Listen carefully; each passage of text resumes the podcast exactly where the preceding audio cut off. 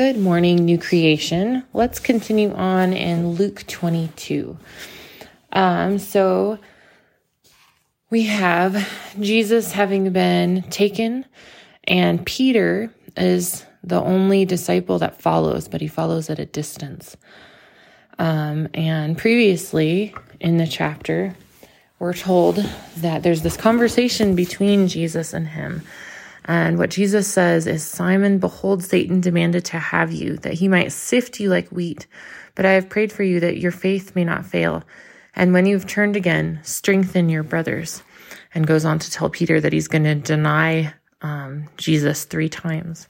And then you have Jesus, or then you have Peter there um, watching as Jesus is taken away.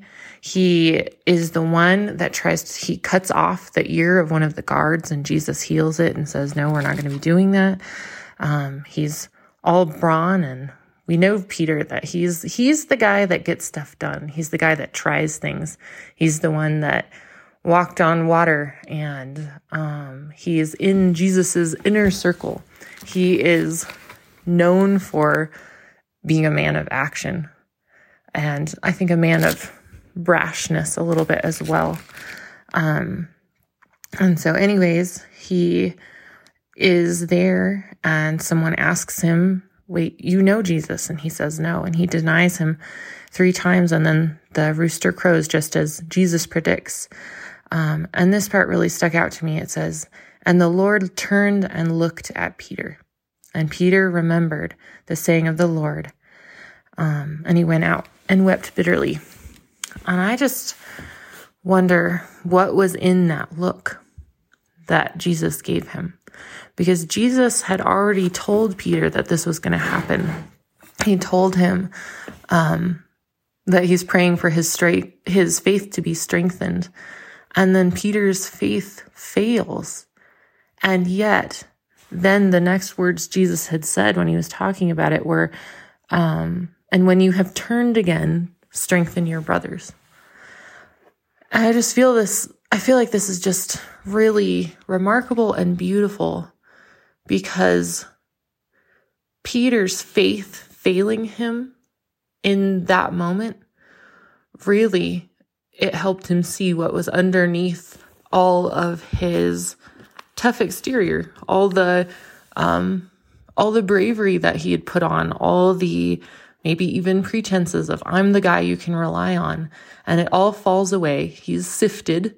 All of those things float away, and what's left is that Peter sees himself for what he really is, flaws and all. And then Jesus looks and sees him too, um, just as Peter sees himself. And I just imagine the look being one of compassion, of understanding, not of any sort of accusing. Because then Peter goes and, and weeps bitterly, seeing, seeing those hard things in himself. Um, I just think that there's going to be so many times that our faith is going to fail us. I know mine does. I know that I wrestle and I lose heart and get discouraged um, and I think it's really beautiful that that isn't the end, that we aren't made to be people that are perfectly steadfast and capable of having solidness at all times.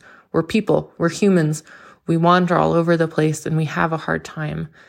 And then Jesus says to another wandering human, um, when you've turned again, strengthen your brothers. Just like, oh, this is something that you're going to see in yourself.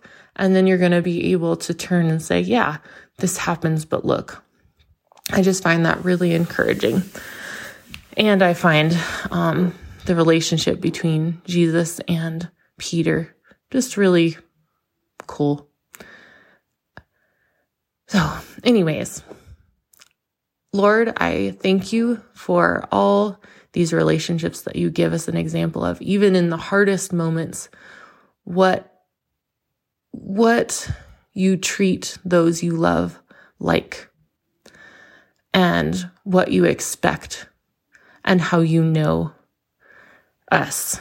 And, um, I just thank you for looking at us when we have the hard job, job of looking at ourselves, when we go through things that reveal all of our hard parts that you're looking to and that that look is a shared relationship. In Jesus' name, amen.